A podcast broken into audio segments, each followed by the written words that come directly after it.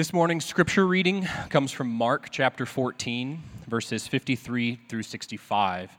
Please follow along in your Bibles or on the screen behind me as I read the word of the Lord. And they led Jesus to the high priest, and all the chief priests and the elders and the scribes came together. And Peter had followed him at a distance, right into the courtyard of the high priest. And he was sitting with the guards and warming himself at the fire. Now the chief priests and the whole council were seeking testimony against Jesus to put him to death, but they found none. For many bore false witness against him, but their testimony did not agree.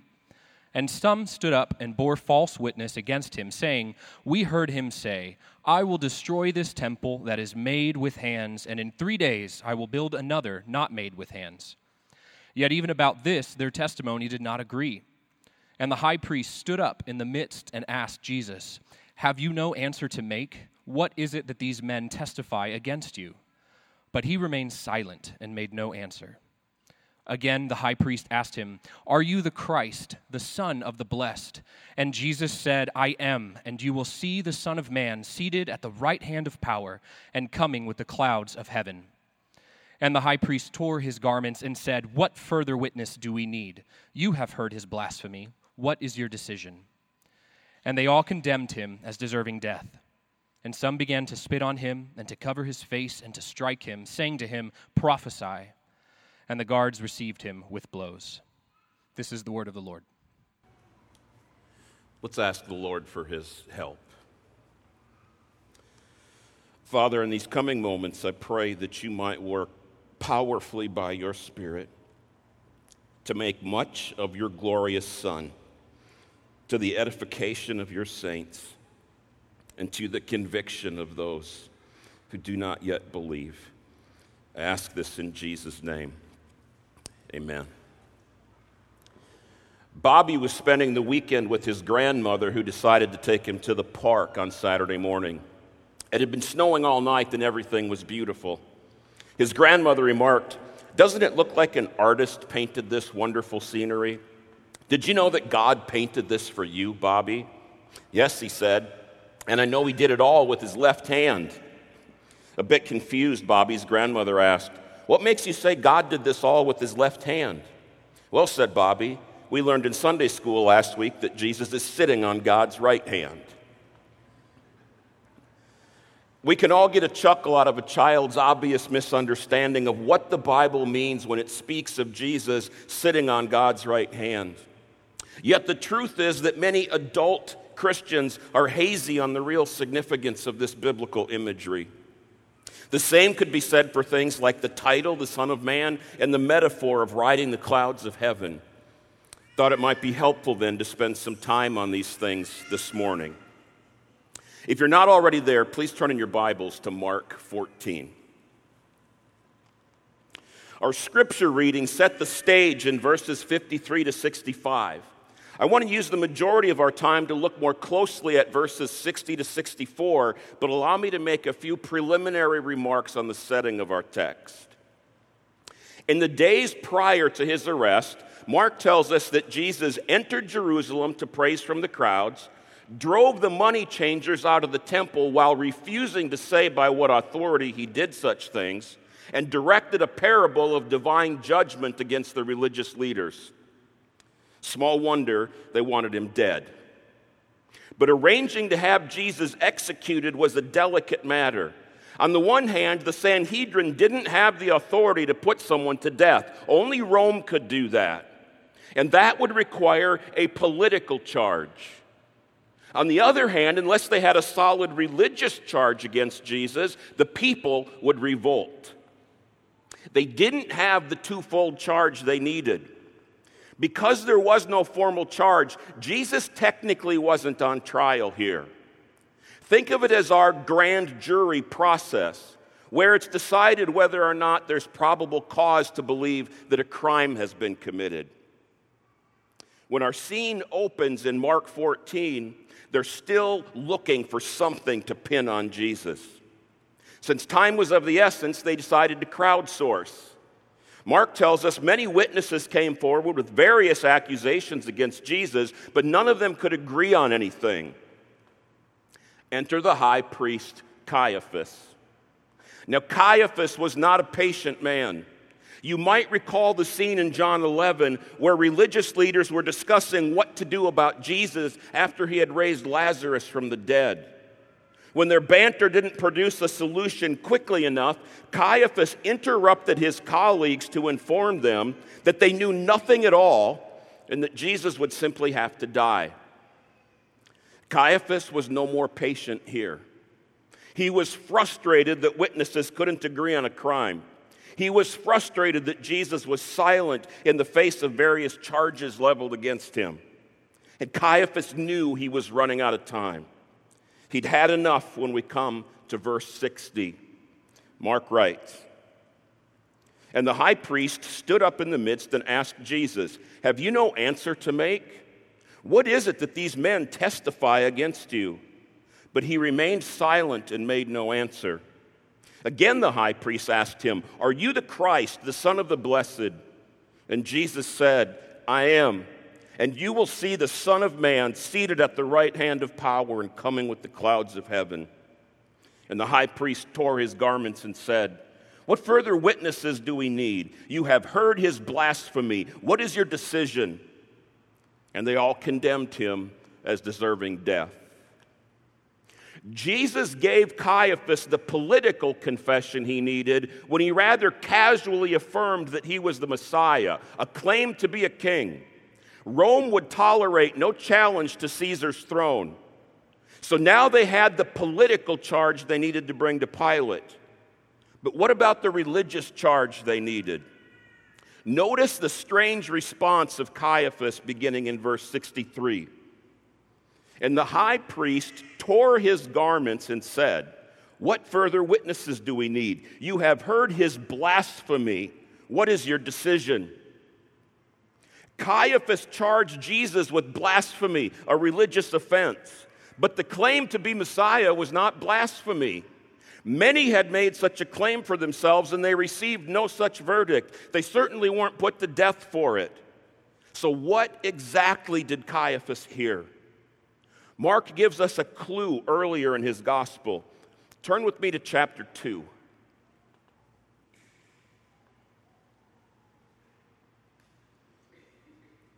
Mark chapter 2, we'll look at verses 1 through 7. And when he returned to Capernaum after some days, it was reported that he was at home. And many were gathered together so that there was no more room, not even at the door. And he was preaching the word to them. And they came, bringing to him a paralytic carried by four men. And when they could not get near him because of the crowd, they removed the roof above him. And when they had made an opening, they let down the bed on which the paralytic lay. And when Jesus saw their faith, he said to the paralytic, Son, your sins are forgiven. Now, some of the scribes were sitting there, questioning in their hearts, Why does this man speak like that? He is blaspheming. Who can forgive sins but God alone? Notice the connection. Blasphemy is linked with claiming the prerogatives of God. Here, the prerogative to forgive sins. Mark wants us to see something similar is going on in chapter 14. The scene we just read and our scene in chapter 14 are the first and last confrontations between Jesus and his religious opponents. Scribes are mentioned in both scenes. In both scenes, Jesus refers to himself as the Son of Man. So when Jesus' critics accuse him of blasphemy in both scenes, it's likely that both scenes refer to the same sort of offense. I submit to you that that offense is not some sort of messianic claim, but rather claiming the prerogatives of God.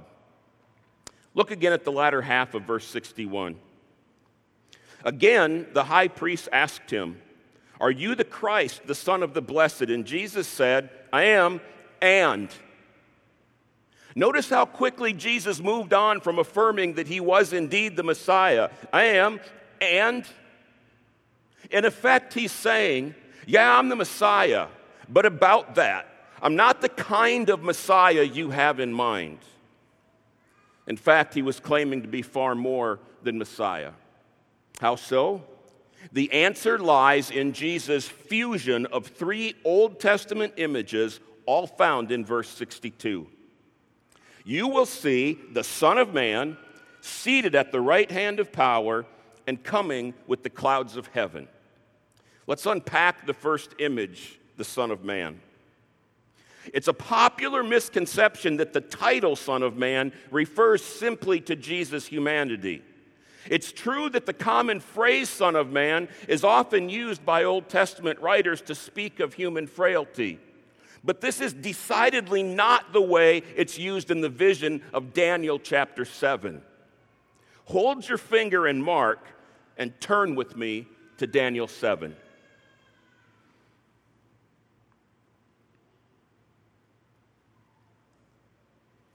Daniel 7, 1 through 14, lays out a vision consisting of two parts. The first part refers to four beasts that represent successive empires wielding dominance over Israel. Then the second part pictures a judgment scene where God's people finally experience victory and his kingdom is handed to an enigmatic figure like a son of man. Let's pick up this judgment scene in verse 9. As I looked, thrones were placed, and the Ancient of Days took his seat. His clothing was white as snow, and the hair of his head like pure wool. His throne was fiery flames, its wheels were burning fire.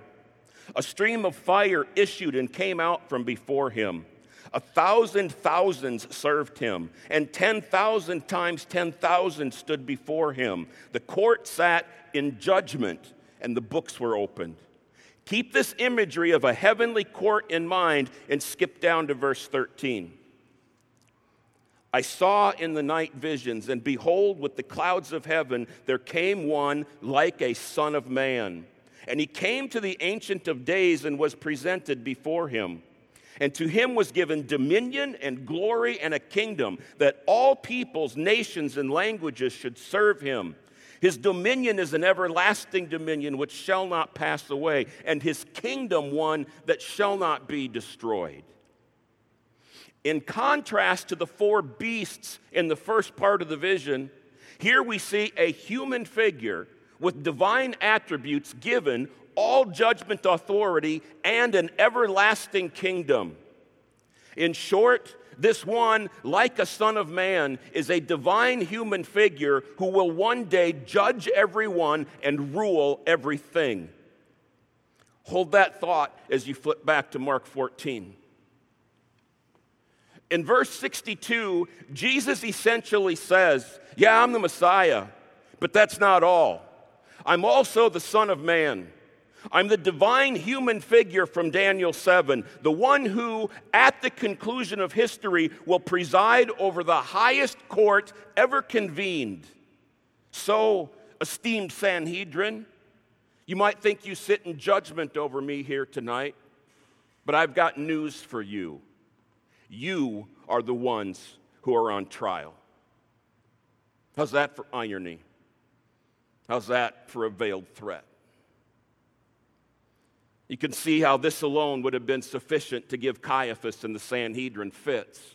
But Jesus was just getting started.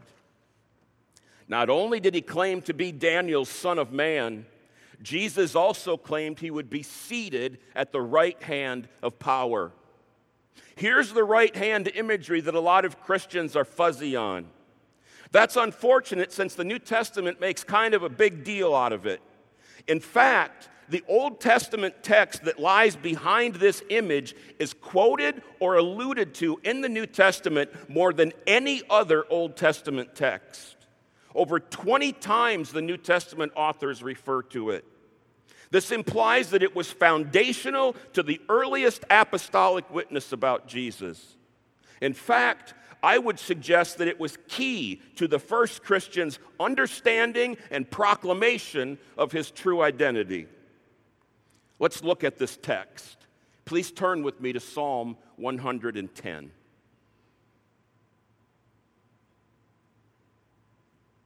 Psalm 110. Let's read the whole thing. The Lord says to my Lord, Sit at my right hand until I make your enemies your footstool. The Lord sends forth from Zion your mighty scepter. Rule in the midst of your enemies. Your people will offer themselves freely on the day of power in holy garments. From the womb of the morning, the dew of your youth will be yours. The Lord has sworn and will not change his mind. You are a priest forever in the order of Melchizedek. The Lord is at your right hand. He will shatter kings on the day of his wrath. He will execute judgment among the nations, filling them with corpses. He will shatter chiefs over the wide earth. He will drink from the brook by the way. Therefore, he will lift up his head. This whole psalm makes some remarkable statements about a forthcoming descendant of David, but by far the most remarkable thing is said in verse 1 The Lord says to my Lord, Sit at my right hand.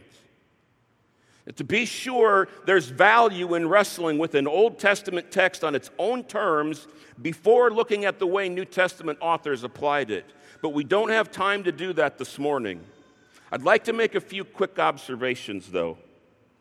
The text might sound a little confusing at first since it uses the word Lord twice. The Lord says, To my Lord. Your translation probably has the first occurrence of the word Lord in small caps. That's because it's translating the Hebrew word Yahweh, the name of the covenant God of Israel. So David, who is writing, is saying that his God is speaking. The person God is speaking to is called Adoni in Hebrew and generally refers to a human Lord or master.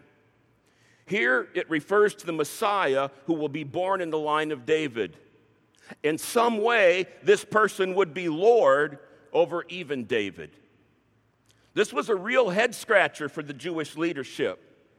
And Jesus had some fun with this in Mark chapter 12. Turn with me there. Mark chapter 12, let's pick up in verse 35. And as Jesus taught in the temple, he said, How can the scribes say that the Christ is the son of David? David himself, in the Holy Spirit, declared, The Lord said to my Lord, Sit at my right hand until I put your enemies under your feet. David himself calls him Lord, so how is he his son? And the great throng heard him gladly. How could this person be both a son of David and Lord over David? It seems the scribes had no answer for this. They apparently had no theological category for such a person. Indeed, as we're about to see, when Jesus applied Psalm 110:1 to himself, he shattered the category the Sanhedrin had for Messiah. Yes, he was the Messiah, but much more. How much more? Infinitely more. Jesus said, you will see me seated at the right hand of power. There are several facets to this theologically loaded statement, but I want to focus on the one that I think is most illuminating in this particular context. Mark only specifically mentions one charge brought against Jesus by the various witnesses paraded before him. Verse 58 says, Some claim to hear him say he'd destroy this temple made with human hands. Initially, Jesus refused to respond to this charge, but now I think he does so in a roundabout way, nevertheless, a way that Caiaphas hears loud and clear. Herod's temple in Jerusalem was built with various walls that formed a set of concentric rings, if you will, simultaneously decreasing in size and escalating in levels of restriction. The outermost wall was called the wall of partition, and only Jews, both men and women, were allowed through. Latin and Greek inscriptions warned quite literally that you'd have your own self to blame for your death if you ignored this restriction. Moving inward, the next area lie behind the so called Nicanor Gate, which only Jewish men could pass through. Inside of that came the entrance to the sanctuary, which only priests in garb, in other words, priests on duty, could use twice a day to burn incense.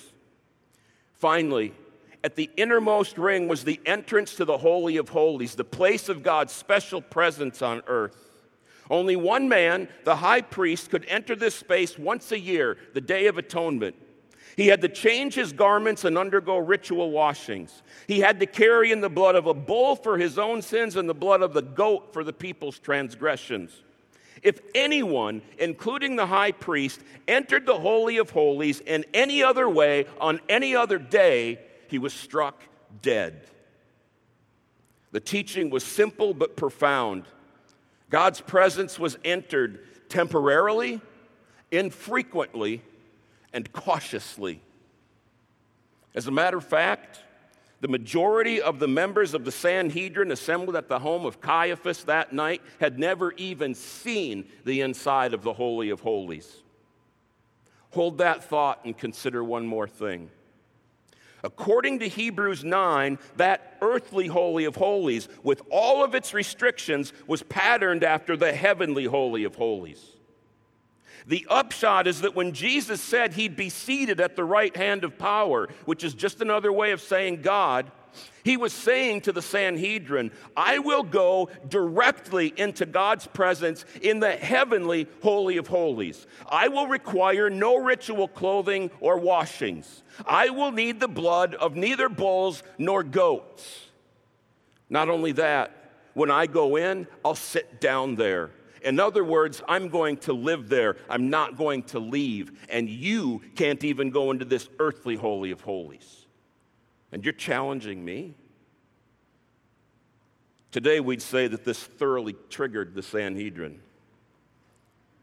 Now, you, you might be wondering why Jewish leaders, deeply steeped in what we call the Old Testament, were so triggered by Jesus' particular use of it.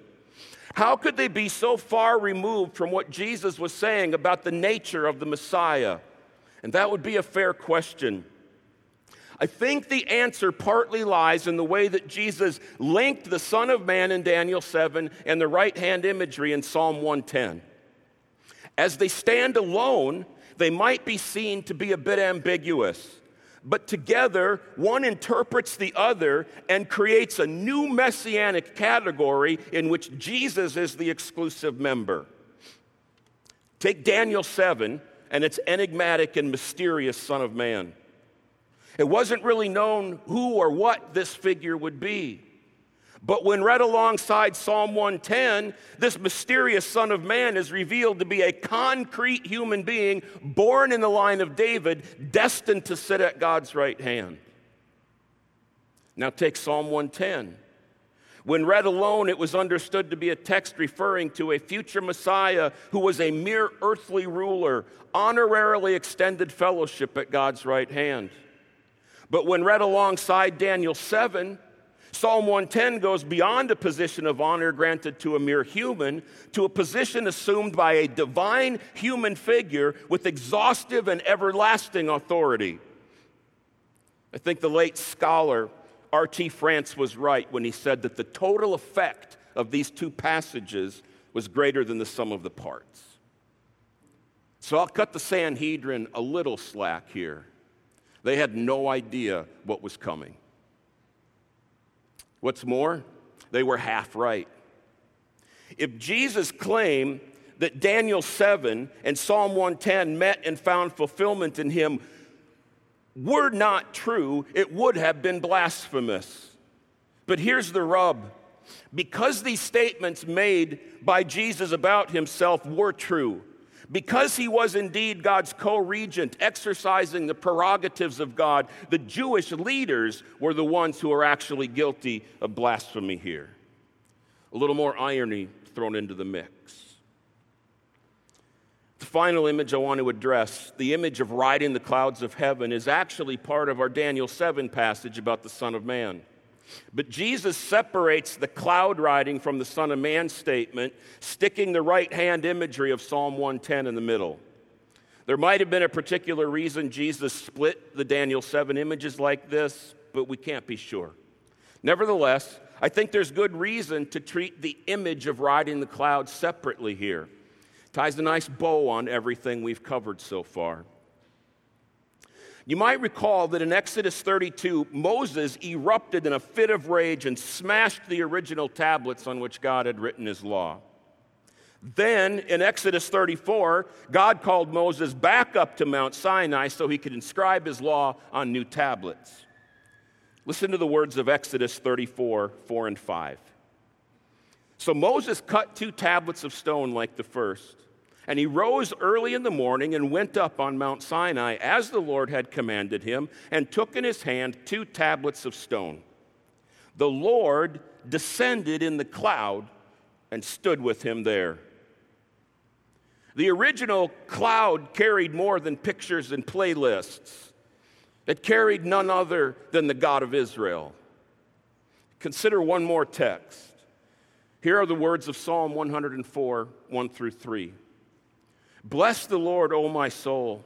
O Lord my God, you are very great. You are clothed with splendor and majesty, covering yourself with light as with a garment, stretching out the heavens like a tent.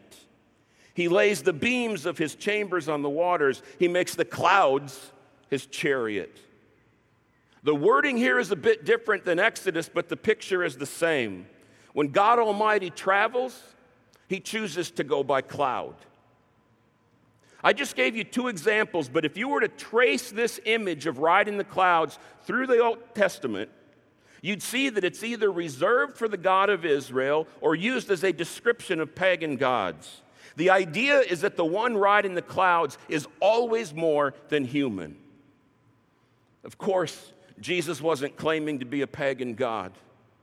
The only remaining option is that by applying the image of riding clouds to himself, he was claiming to be nothing less than equal with Yahweh. He was claiming that he was no less than God himself, exercising all the prerogatives of God himself. Perhaps now it's a little clearer why Caiaphas tore his garments.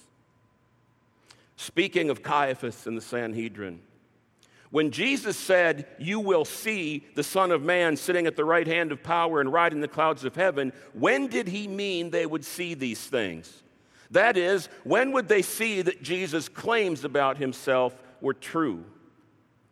I think this is one area where the tension between the already and the not yet is helpful. What do I mean by this already not yet tension?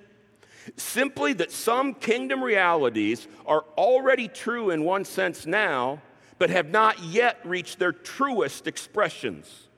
For example, 1 John 3 2 tells us, We are God's children now, but when Jesus appears, only then will we be like him. So it's quite biblical to say that if you're in Christ this morning, you're already redeemed, but not yet redeemed. Now, let's apply this paradigm to Jesus' claims in Mark 14 62. When Jesus says, You will see, our minds immediately go to the second coming, and rightly so. Surely Jesus will sit in judgment over the members of the Sanhedrin in the eschaton. So, in one sense, his vindication has not yet been revealed. But the New Testament also declares that God already placed his stamp of approval on Jesus when he raised him from the dead. So, in another sense, the Sanhedrin didn't need to wait too long to see proof of Jesus' claims. They saw it in the empty tomb, and they saw it in the explosive overnight growth of the church. What do you suppose ran through their minds when 120 Jews were added to the church in Acts chapter 1? 3,000 more souls were added in chapter 2. About 5,000 more were added in chapter 4. And chapter 21 has the church elders exclaiming, See how many thousands there are among the Jews who have believed. Seeing the explosive overnight growth of the church on the heels of the empty tomb, they should have realized that the hammer had indeed already dropped, even though it had not yet fully landed. What a heavy fate awaits them. But what about us? What are some practical ramifications of all this? Let me start by saying that the Jesus we have seen this morning is the slaughtered, exalted lamb we proclaim to a lost and dying world. The good news is more than Jesus loved sinners and died for their sins. Yes, Jesus loved sinners. Of course, his death atoned for sins. But the good news is also that God definitively declared the vindication of his son by raising him from the dead and exalting him to his right hand, from where he sends the Spirit to whomever he will, and from whence he will return again to reverse the effects of all those sins for which he died and establish his perfect, everlasting kingdom. Yet, so much of today's evangelism leaves the impression that Jesus simply carried a lamb in one hand and used the other to sprinkle happy dust everywhere he went. But the sobering, glorious reality is that he is the risen, reigning, and returning King of kings and Lord of lords. Let's make sure people know that. This is not only the Jesus we preach to the lost, this is also the Jesus we preach to ourselves.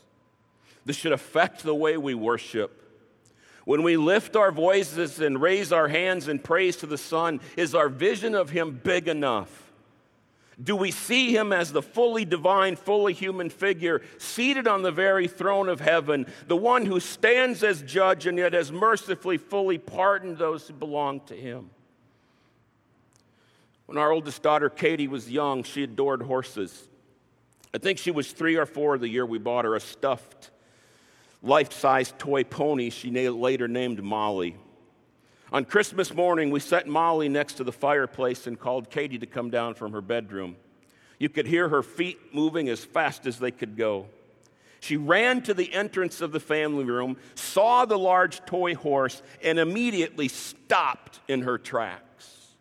She stared across the room. Her eyes grew big with wonder. It were as if she couldn't believe what she was seeing.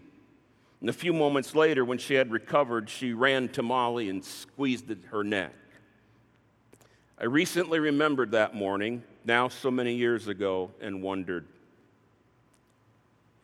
when is the last time that my vision of Jesus was so breathtaking that I was frozen in my step? When is the last time in worship I pictured the exalted reigning Christ and thought to myself, He is so overwhelmingly glorious, I can hardly believe it?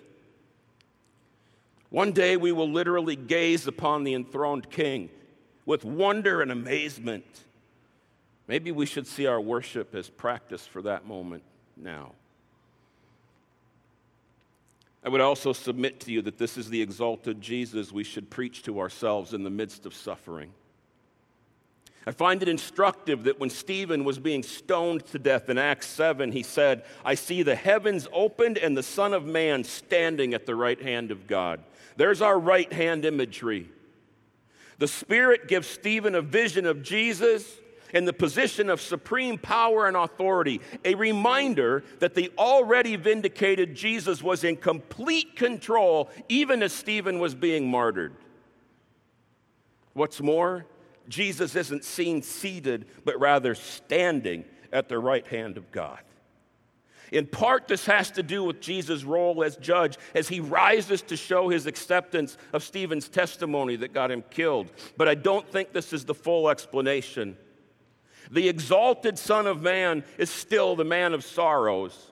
And I think he also stands here to receive Stephen in his affliction and keep his focus where it needs to be as he suffers. Let us never forget, especially in our anguish, that the exalted, omnipotent Jesus is one we can trust to command our destinies. That every evil which befalls us will one day wither under his searing judgment. And that, as Hebrews tells us, he is not a high priest unacquainted with or uninterested in our pain. He might even stand to take notice of it. We're empty nesters now, but when our girls were young and they became frightened, I would say, Oh no, Jesus must have fallen off his throne. And Emily would say, Don't be silly, Daddy. Jesus can't fall off his throne. So I'd reply, Well, then there's nothing to be afraid of, is there?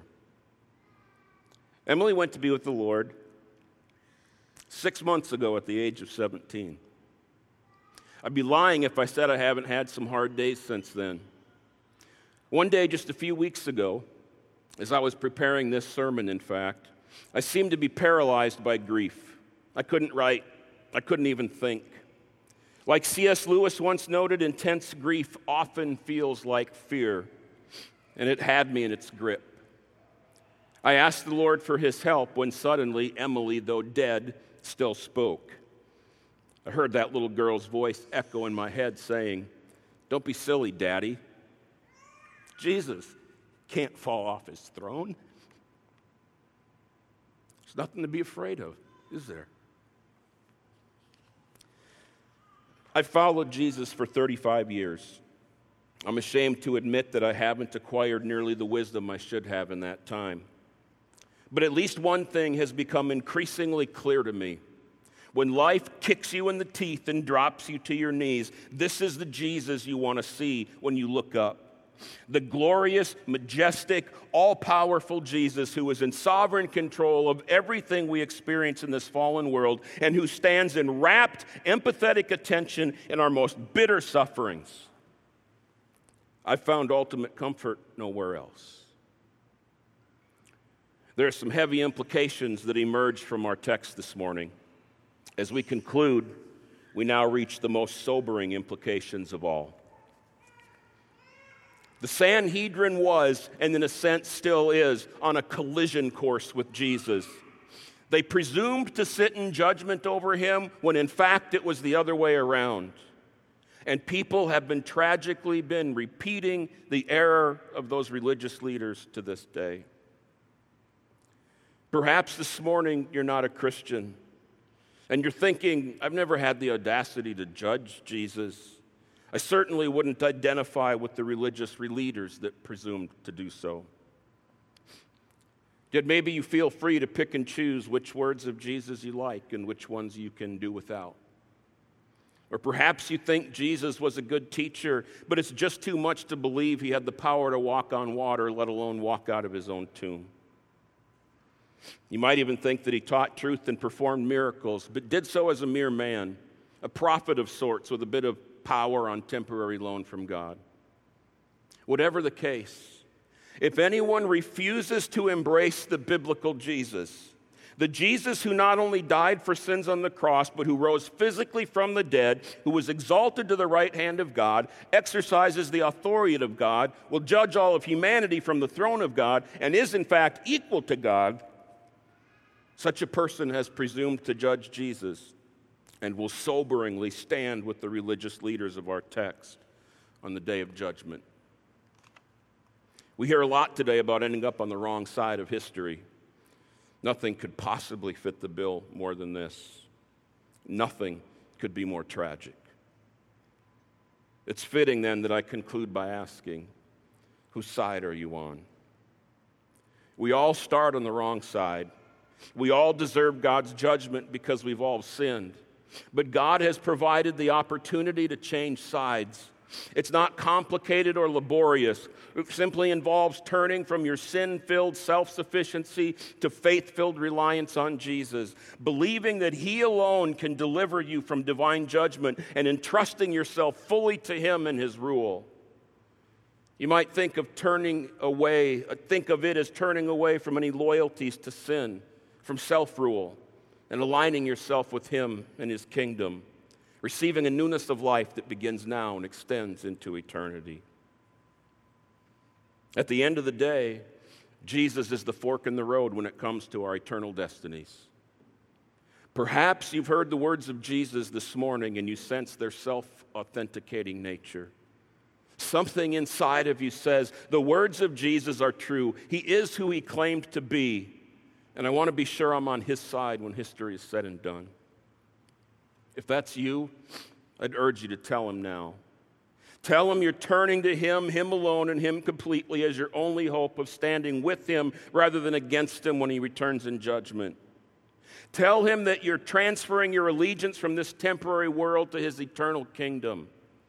If you'll do that, the glorious, relief filled reality is that your citizenship will be shifted from the kingdom of darkness to the kingdom of light. And rather than judgment leading to a joyless, eternal separation from God, you will experience a joy filled resurrection life with God forever. If you do this, please tell someone here. If you're thinking about doing this, please tell someone here. There might be some ideas we can unpack together. We want to provide any clarity, answer any questions, and offer any comfort we can. We'd be delighted to connect here today, later over coffee, at lunch, by phone, through email, whatever you'd like. We just want you to know this Son of Man, the one who is seated at the right hand of power, the one who will return again on the clouds of heaven to judge the living and the dead. And we long for you to know the rescue from sin and resurrection life that He alone can provide.